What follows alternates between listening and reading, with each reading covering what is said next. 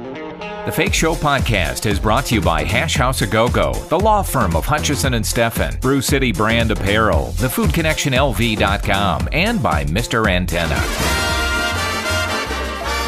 It's The Fake Show with Jim Toffee. Well, hard to believe it was 10 years ago this week, comedian George Carlin, who was a Las Vegas regular for 40 years, gave his final public performance at the Orleans. Seven days later, he died of heart failure in California at the age of 71. On this throwback episode of The Fake Show, we go way back to the days of the Johnson and Tofty show on that one station that used to be good. And a great visit with one of our comedy heroes. Enjoy. It's only a morning show. George Carlin. Yeah, yeah. How are you? We're real good, Bill. George. How about you, sir? Pretty good. It's an honor to have you on the program this morning. Thank you. Good to be on. Yeah, good deal. You uh, have been in the business a very long time. Hey, wh- How come you don't run out of jokes? I don't know. We're Uh, starting with the dumb questions and moving into the smart ones later. I hope yeah, you don't mind it's that. been 36 years. I've done uh, nine of those HBO shows, and I just uh, I love what I do, so that I guess it flows in easily. Well, your shows here are uh, are so well received. Uh, the shows at Bally's, Thank you. and uh, it just seems to me because I've seen uh, I've seen your show now probably four times in the last two or three years, and it just seems that it's always fresh and uh, the crowd loves you. Yeah, you seem to have found a home here. Well, the nice thing about see, I do about 150 shows a year, Okay. and I generally work in theaters and in concert halls. But uh, Las Vegas is good because it gives me a chance to stay out of the airport and settle down for two weeks. Yeah. I can write, I can have my family with me, and uh, the audiences come to me instead of me going to them. I was going to ask when when do you get a chance to write? This is it because otherwise you'd just be doing observational stuff about motel soap and stuff. No, I, I've been I've been saving thoughts and collecting files for a long time, probably you know th- thirty or more years since I started. Sure. And uh, and I'm I'm sort of anal about filing them and classifying them and categorizing them and keeping track of them. So I'm, I'm you know I just have a, v- a broad amount of stuff to draw from, and uh, it keeps growing. Are you constantly uh, still uh, you know taking notes on uh, Oh, yeah. stuff that you see? Yeah, I, I I probably produce about you know ten or twelve pieces of paper a day. and Unbelievable. Half of it I, I think is, is really good, and the other half I hate to throw away because it might get good. Yeah. well, you give it a little more thought, a little time, a little yeah, distance, and right. all that. Yeah. Absolutely. How how big is the list grown of words that you're not supposed to be able to say? Well, I don't really uh, do that as a routine, except sometimes at the end of the show, I do a short list of, of just one category. But I have a poster that we sell that has 2,443. Oh my God. filthy, Wow. filthy words and phrases. We also have a booklet and a T-shirt with 2,000. So we're, we're uh, merchandising filth. Very No, good. well, that's great. I had no idea it had gotten that large. I knew it was Yeah. in the hundreds. Well, I but- got uh, I got interested in it, and uh, being anal, you know, I had, I had to look in every book there That's one was, of and, them. and everybody who gave them to me or sent them to me, and I just classified them and, and put them in a list. what is one of the funniest words you're not supposed to be able to say that you can think of? Um, Shooting putty at the moon, which men will know about. oh, that's good. I like that. Hey, you know, uh, as far as words are concerned, you know, on radio, for instance, it's kind of cloudy what you can and cannot say anymore. I know it. The uh, the FCC has, isn't very clear on the issue. Well, you know uh, that that original ruling was uh, based on my recording. uh, That the original case, a lot of people call them the seven dirty words. Right. The the routine was called seven words you can never say on TV. Uh-huh. And that one went to the Supreme Court. Uh, I, I my record was played by a station in New York, and the FCC lodged a, uh, someone lodged a complaint with the FCC, and they fined the station. The station fought it out in court, court, and they won a couple of times, and then they lost in the Supreme Court. So I am a, um, a historical footnote. I'm about a, that? I'm a legal curiosity, and among other types. And uh, that thing has stood up as uh, indecent language, not obscene, but indecent. And then, of course, the, I added a few, and then it, it got bigger. And now it's it's very amorphous. It's very hard to tell what time of day you can say something and you can't. And if you're Stephen Bochco, you can say something, or if you're Ted Right. Koppel, you can play it. Right. But all of these kind of loose rules. That just shows how ridiculous the whole thing is, I think.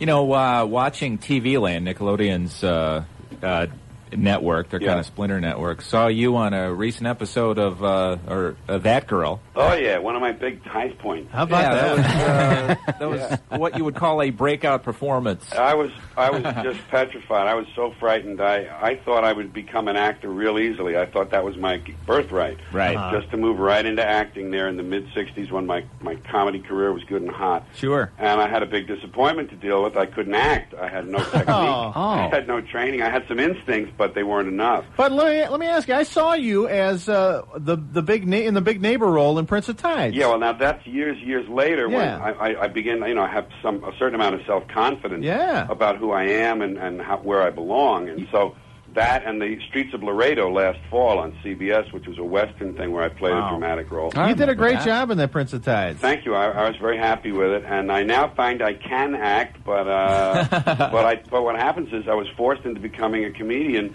For uh, a, a serious comedian, you know, to really stay at it and work, and I'm so happy that happened. Well, Yeah. my my kids, uh, to tell you what a good actor you are, they really think that you are a conductor. Shining time stage. How about Absolutely. that? Huh? Yeah, that's a Yeah. lot of fun. Yeah. Now, uh, one of the things about i- in your bio that we were looking over, we didn't realize uh, was that you used to be paired up with uh, Jack, Jack Burns. Yeah, Burns and Carlin. We worked for two years together back in the early '60s, and had some very good fortune. We were on the uh, Jack Carr show very early in our career. We made an album, and in two years we managed to do a lot. And then, uh, you know, I had always had in mind to be a single, and Jack wanted to get into acting, so he went to Second City. Because the two of us are hoping, you know, that one of us will break out after he discovers pot like you did. Too late. Well, actually, I discovered that when I was 13. oh, there you go. Wow. So that's, I, I was really funny when I was a kid, though. Here's another dumb question. What's your favorite album of all the ones you put out? Well, I I always am, The White Album. am, uh, most impressed, if I can use that word, with my latest work. The latest stuff I've been doing, the last two home box office shows, Uh-huh. 96 this year, uh, which will, uh, it's been on already five times. They'll run it again in the fall, and the CD comes out in September. That one's called Back in Town. That's the work I love the most. But sentimentally, I think uh, Class Clown or FM and AM, the first two of the real Hey. hot streak I had. What kind of stuff are you uh, observing today that uh, that you could talk about? Well, uh, you know, it's it's always just um, it's it's there's three areas I draw from. I guess you, you're trying to lead me a little bit here, but uh, Yeah, yeah, sure. I um, I'm always drawing from three areas. Uh, you know, in my show at the at the uh, in- here in Las Vegas, I try to mix three things. I do some things from uh, the English language. I do some things from the little world, what I think of as the little world, like you know, picking things out of your body and looking at them, and then the larger world, which is like the death penalty and men and women and people who kill each other and stuff. Yeah. But n- do you guys do a lot of sports on this station? Ah, Yeah. A little bit, yeah. Our Morning show. sportscast is called No. Grits and Shins. Yeah. Okay, yeah, that's right. And I heard that earlier in the morning. Right. In basketball, I mean, to really speed the game up, have a little more fun, I think there should be a gasoline fire at half court. you know, talk about a really fast break. Oh, I man. do a also Knicks think game? That, you Oh. know, This would be great. This would help the game a lot, especially in one-sided games.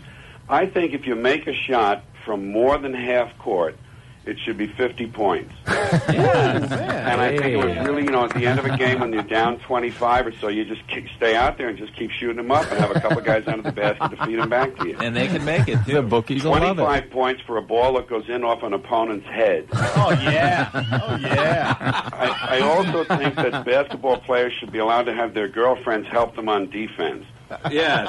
in the last quarter, or, or maybe. And, and uh, well, on, on football, uh, in football, I think we should leave the injured on the field. Yeah. Leave them out there. These guys are supposed to be tough. Let them lie out there, and you just jump over them and run around them. And toward the end of the game, it would be kind of interesting. And maybe in the last quarter, the players should be allowed to use weapons. Yeah. I'm thinking of this. And the winning team should be allowed to spike the losing coach. but you see, I, I learned about sports. I got I got out of it because it really bothered me a lot. When my I- I'm a New York fan, Oh, yeah. and it's a sentimental attachment to any team that's from New York. It's just a, it's kind of it's more psychological than it is a sports rooting. Uh-huh. And, but but they disappoint you so often. You know, I mean, one out of one out of ten years, you're going to get a pennant or a World Series or something or a, a championship. So The Harlem Globetrotters is now my team. there you go. I never have to worry about the postseason. Yeah. Now, you used to do a sports character, Biff Burns. Was that a tip of the hat to Jack? Uh, well, we called it Biff Burns at first, but then uh, we realized that Bob and Ray had a character called Biff Burns. Ah, All right, So, so- we changed it to Biff Barf. Biff Barf. Biff Barf picking them up and barfing them right back at you. That's right. Here's the partial score Cincinnati 5. Yeah.